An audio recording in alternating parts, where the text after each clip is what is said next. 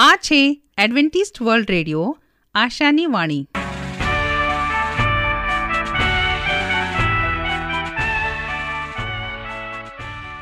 અમારા આજના પ્રસારણમાં તમારું હાર્દિક સ્વાગત છે.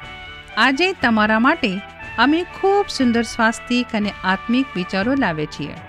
પણ તે પહેલાં સાંભળો, દેવની સ્તુતિમાં આ સુંદર ગીત.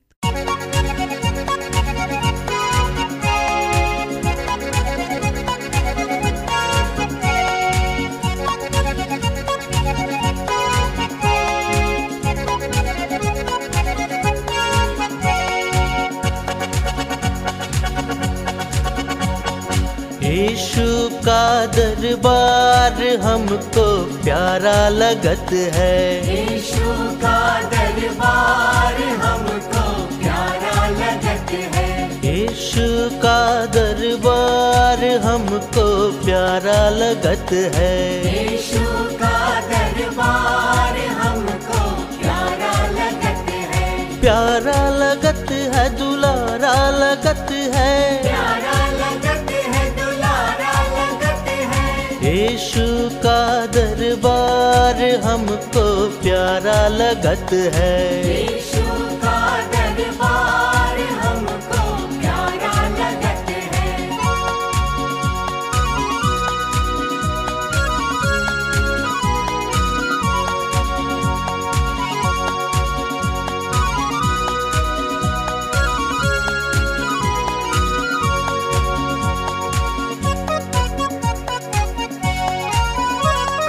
यीशु के दरबार में कौन कौन आए के दरबार में कौन कौन आए? यीशु के दरबार में कौन कौन के आए दरबार में कौन कौन आए? अंधे लुले लाचार हमको प्यारा लगत है।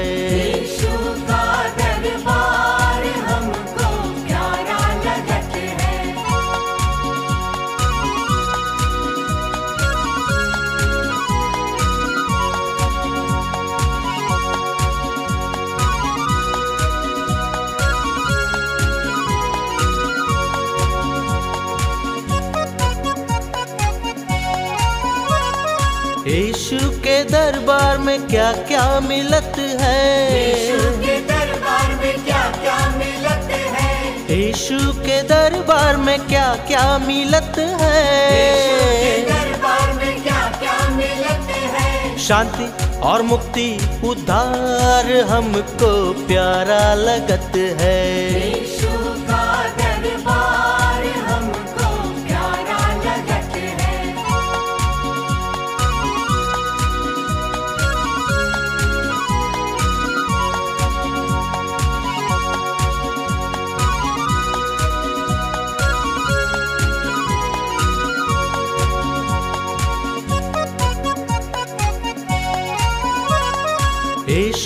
दरबार में कौन कौन आए? के दरबार में कौन कौन आए? यीशु के दरबार में कौन कौन आए? दरबार में कौन कौन आए? मुस्लिम और हिंदू सब जात हमको प्यारा लगत है। यीशु का दरबार हमको प्यारा लगत है। प्यारा लगत है दुलारा लगत है। यीशु का दरबार हमको प्यारा लगत है।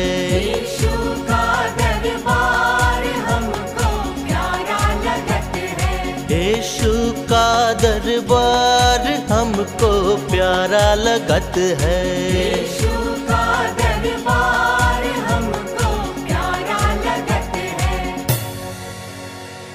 સ્વાસ્થ્ય તે જીવનની અમૂલ્ય ભેટ છે. તેને જાળે રાખવા માટે આપણે શું કરવું જોઈએ? તો કાંધરી સાંભળશો અમારા આ અંક, જેનું નામ છે સ્વાસ્થ્ય અને જીવન, અને આજનો વિષય છે પથરીની સમસ્યા.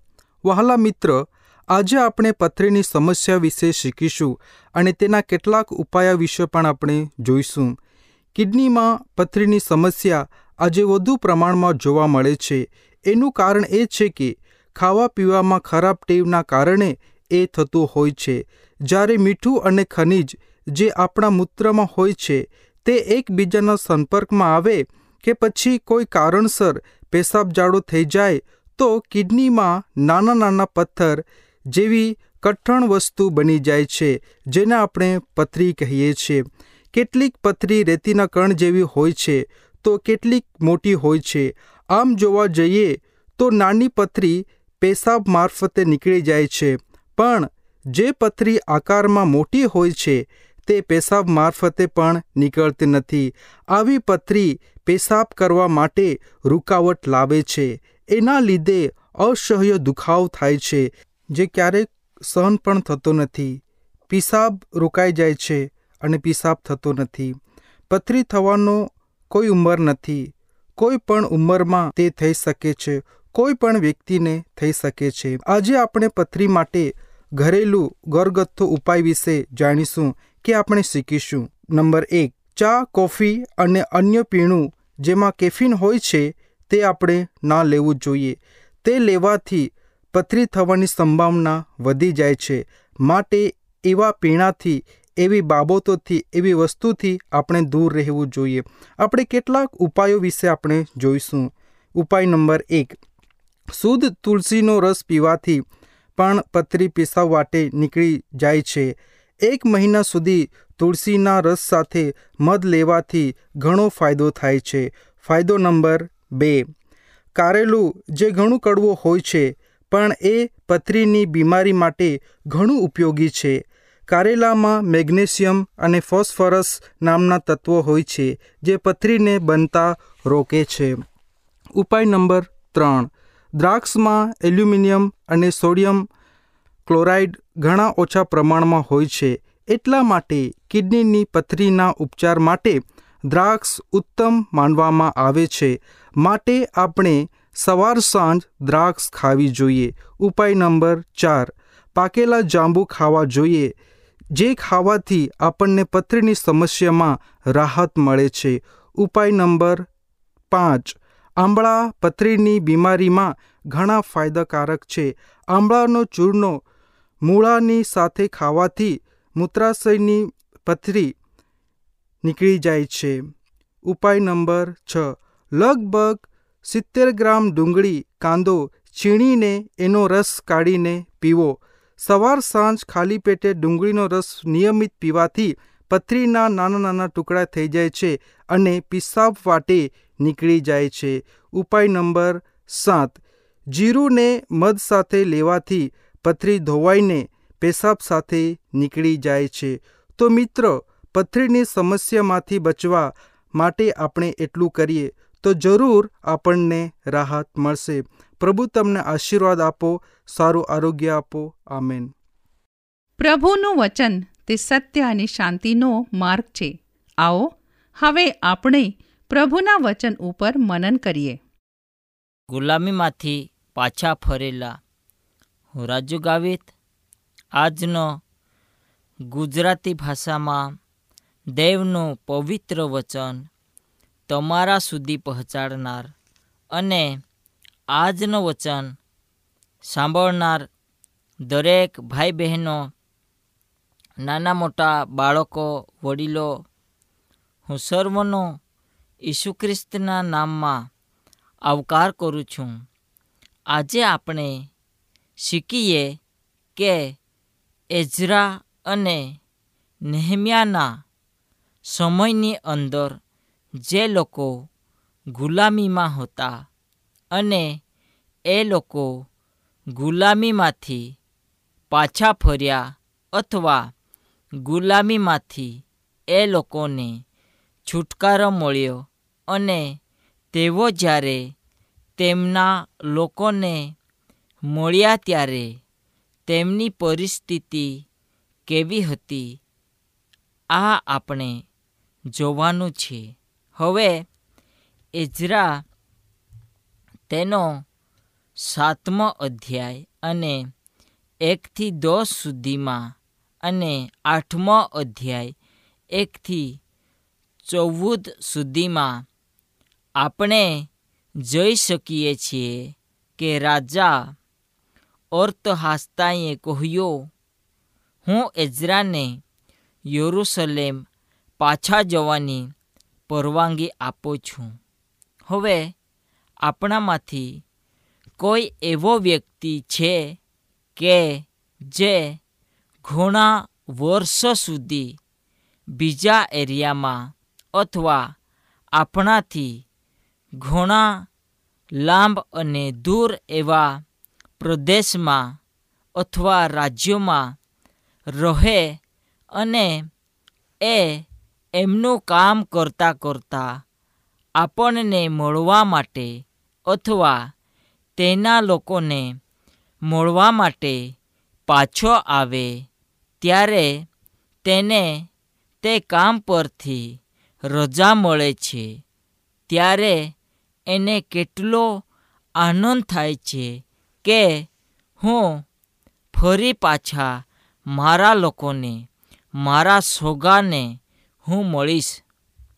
આ આનંદ એઝરાને તેના જીવનમાં મહેસૂસ થયો અને તે વર્ષ હતું ચારસો સાતાવન બીસી અને પાછા ફરવા જ્યારે માંગ કોઈને પણ તેની સાથે લઈ જવાની પરવાનગી આપવામાં આવે છે. ત્યારે રાજા અને એઝરા વચ્ચેનો જે સંબંધ હતો તે વિશે આપણને જાણવા મળતું નથી અથવા એઝરાએ રાજાના દરબારમાં કામ કર્યું હશે એની પણ આપણને ખબર નથી. એઝરા આપણને જણાવે છે કે બાળકોના તથા વોડાઓની યાદી પણ આપે છે અને જેઓ ગુલામીમાંથી પાછા ફર્યા હતા અને લેવીઓના પરત ફર્યા પછી શાહી રેખા અનુસાર તેઓ હતા અને ત્યારબાદ યહૂદી વસ્તી સાથે પૂરી થાય છે, ખાસ કરીને બાર કુટુંબોના નામ અહીંયા આપવામાં આવ્યા છે, જે ચિહ્નો આ ઇઝરાયેલના બાર કુળોની ઈરાદાપૂર્વક આપણને યાદ અપાવે છે. અહીંયા આપણને એક હજાર પાંચસો પુરુષની યાદી જોવા મળે છે, જેમાં સ્ત્રીઓ અને બાળકોની ગણના કરીને પાંચ હજારથી છ હજાર સુધીની કુલ સંખ્યા હોઈ શકે છે. આ જૂથો જરૂબાબેલ અને યહોસવા સાથે પાછા ફર્યા હતા. તે પહેલાંના જૂથ કરતાં ઘણો જ નાનો સમૂહ હતો. હવે એઝરા તેનો સાતમો અધ્યાય આપણને પહેલેથી દસ સુધી શું શીખવે છે? એઝરાએ લેવીના વારસા સાથે એક લેખક છે જે હારૂન અને મૂસાના ભાઈના વંશજનો હોઈ શકે છે, જે ઇઝરાયેલ રાષ્ટ્રના પ્રથમ પાળક હતા.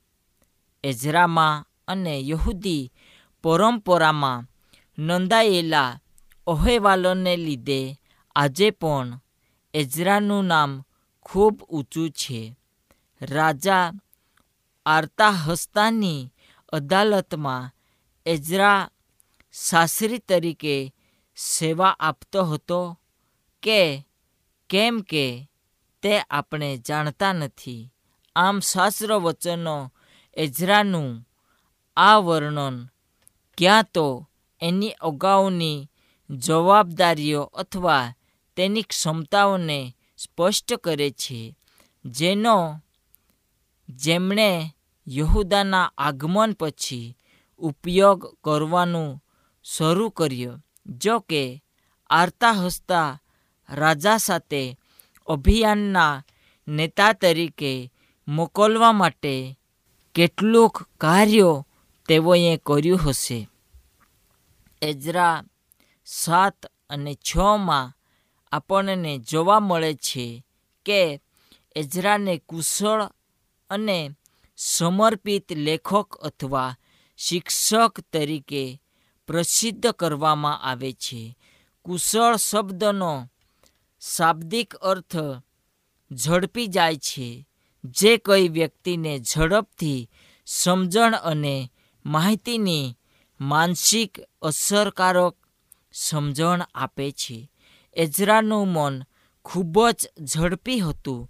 તે દેવના કાયદાને લગતા તેમના જ્ઞાન અને માનસિક ચતુરાઈ માટે જાણીતો હતો અને વધુમાં રાજાએ એઝરાને ઇઝરાયેલીઓના સમૂહને યહુદામાં લાવવાનો પણ નિર્ણય લીધો હતો.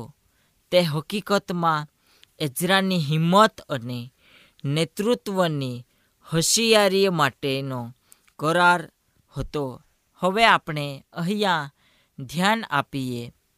એઝરાએ પ્રભુનો નિયમ શોધવા માટે તેનું હૃદય સંપૂર્ણ તૈયાર કર્યું હતું.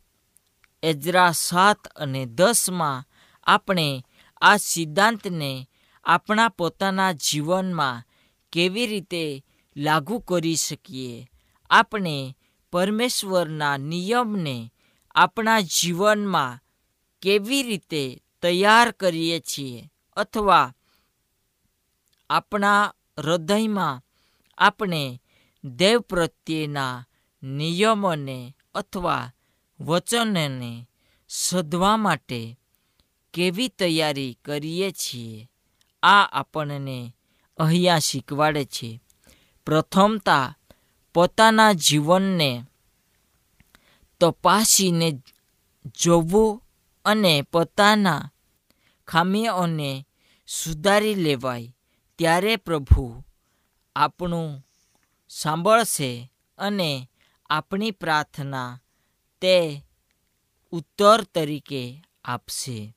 હવે આરતા હસ્તાનો હુકુમ સાયરસના પ્રથમ હુકુમ જેવો છે.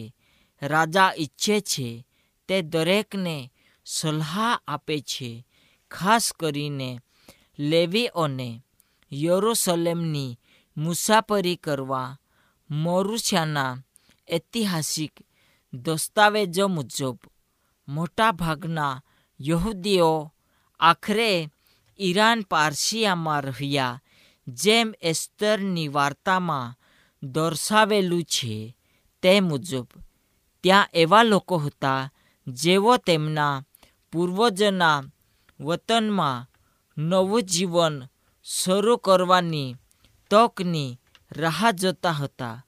રાજાએ મોટા ભાગનો ખોજાનો ટ્રાન્સ યુપ્રેટિસ પ્રદેશને આપ્યો હતો. ખોજાનોએ એઝરાના શહેરને પુનઃસ્થાપિત કરવા અને દેવના મંદિરને સુંદર બનાવવા માટે જે જરૂરી હતું તે પૂરું પાડવા હતો. એજરા સાત અને સત્તાવીસમાં છેવટે રાજાએ એજરાને ન્યાયિક વ્યવસ્થા સ્થાપીને દેવના કાયદાનું યોગ્ય પાલન તેમજ જમીનના કાયદાનું યોગ્ય પાલન કરવાનું કાર્ય સોંપ્યું આ આદેશ જે તે બનાવશે તે કોઈ પણ સમાજના સંગઠનનું એક મહત્વપૂર્ણ પાસે રહેશે. વધુમાં, રાજાએ એઝરા અને ઇઝરાયલીઓ માટે પોતાના વતનને ફરીથી સ્થાપન કરવાનું સરળ બનાવ્યું હતું. શું શહેર અને મંદિરના પુનર્નિર્માણ માટે રાજાની ચિંતા સૂચવે છે કે તે ઇઝરાના દેવમાં વિશ્વાસુ બન્યો હતો. ઓરતો દેવને ઇઝરાયેલનો દેવ જે યરૂશલેમમાં વસવાટ કરે છે. તે કહે છે, એઝરા સાત અને પંદરમાં ઇઝરાયેલના દેવ વિશે રાજા કહે છે. તેઓ પરિભાષા સૂચવે છે કે તેણે દેવને ફોકતો એક અન્ય સ્થાનિક દેવ તરીકે જોયો હતો, જેને ભેટ દ્વારા સંતોષવા માટે જરૂરી હતું. તે આ સ્થાનિક દેવને તેના અને તેના પુત્રો સાથે ગુસ્સે થવા ઈચ્છતો નહીં હતો. એજરા સાત અને ત્રેવીસમાં વધારામાં આપણે નોંધ કરી શકીએ કે ચારસો સત્તાવન બીસીની ઈરાની પર્શિયન સરકાર તમે મિસરના બળવાખેરનું વર્ષ પણ છે.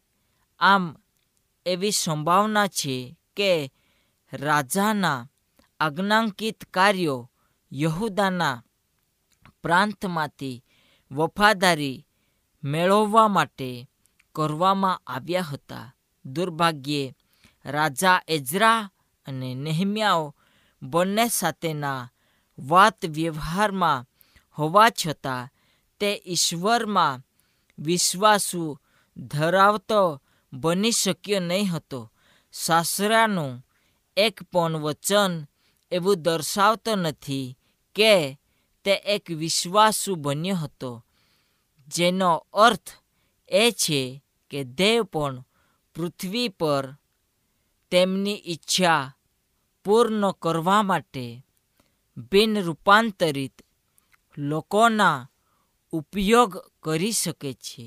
જેમ અહીં દર્શાવ્ય છે, તેમ આટલા બધા દુઃખ અને યાતના વચ્ચે પણ આપણે દુનિયામાં પરમેશ્વરના સર્વ ભૌમત્વમાં કેવી રીતે વિશ્વાસ રાખી શકીએ એના માટે પ્રથમ આપણું જીવન પ્રભુના કાર્યને માટે સમર્પણ કરીએ અને એ સાધારણ બાબત નથી. પોતે તૈયાર થવું, પછી બીજાઓને આપણે તૈયાર કરી શકીએ છીએ. એઝરાએ ઈશ્વરની ઈચ્છા પૂરા દિલથી અને ભક્તિભાવથી કરી અને પરમેશ્વરના વચનોનો અભ્યાસ કર્યો અને તેણે લોકોને શીખવવાનો નિર્ણય કર્યો. એઝરા પોતે પોતાનો જીવન સંપૂર્ણ રીતે તૈયાર કરે છે અને બાઇબલ કહે છે કે તેણે તેનું જીવન દેવના વચન પ્રમાણે અને તેનો જીવન નિયમ પ્રમાણે તેમજ દેવના કાર્યોને અર્થે તૈયાર કર્યો હતો. આ નિર્ણયે એઝરાને ઇઝરાયલમાં વધુ સુવાર્તા માટે તૈયાર કર્યો.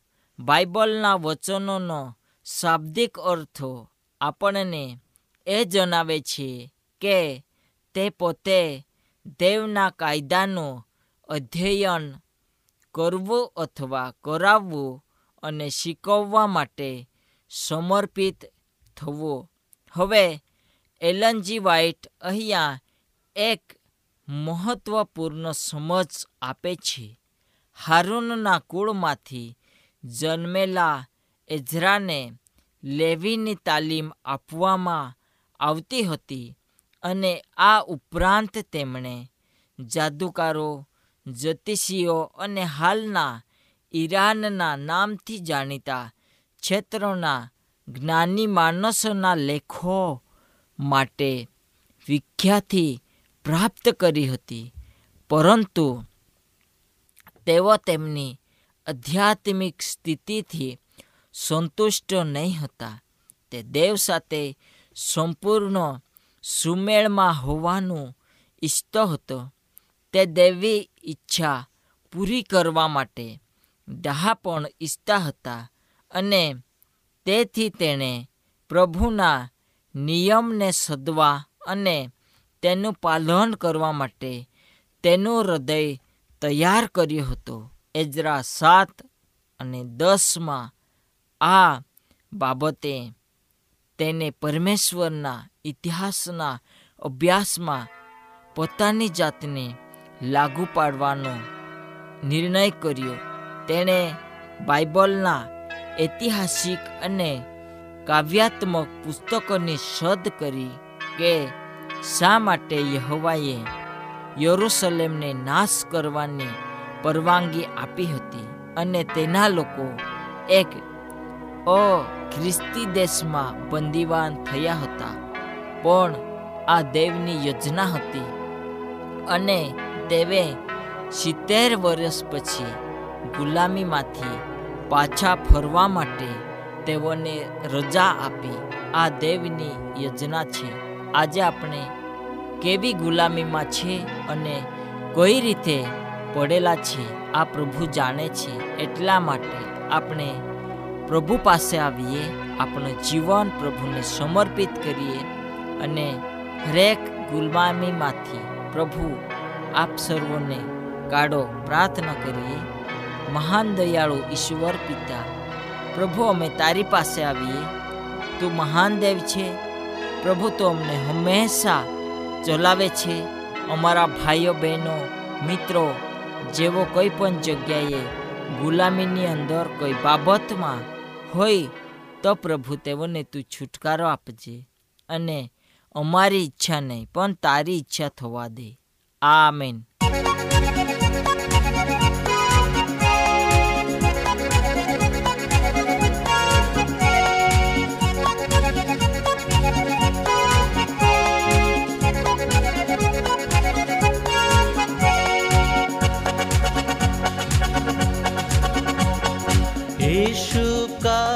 અમારી સાથે આ પ્રસારણમાં રહેવા બદલ તમારો ખૂબ ખૂબ આભાર. જો તમારે અમારા સ્વાસ્થ્ય અને બાઇબલ પાઠો મફત મેળવવા હોય, તો પોસ્ટ કાર્ડ કે ટપાલ દ્વારા અમારો સંપર્ક કરો.